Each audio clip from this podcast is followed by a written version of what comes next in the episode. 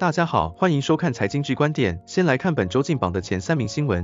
第3名，大航海时代果然还没结束吗？疫情3年让航运股大爆发，然随着疫情趋于平缓，航运股也慢慢要落回原点。谁知一场红海危机又把航运股拉抬到新高点，据说是收一柜赚一柜呢。收益最大的莫非以货柜运输为大宗的荣运、智信表现可谓强劲，上周几乎都以涨停收盘，更别提主力放在欧洲线的长荣海运就没有跌下去过。市场传言买进长荣，一生繁荣，果然不假。而阳明、万海也是营收、获利都雨露均沾，果然选对股票可以带你上天堂。想要一生繁荣，上车要够快。第2名，有人的地方就有纷争，再加上有钱有权，更是注定会大乱斗。像是游戏厂商智冠科技为保经营权，决定与台钢集团旗下的荣钢以透过股权交换的方式来个跨界结盟，结果就是荣钢将会成为智冠第1大法人股东。这不仅让原本的大股东网银国际质疑是在稀释股权，就连小股东也跳出来告公司背信，质疑换股案严重欠缺必要性，损其权益。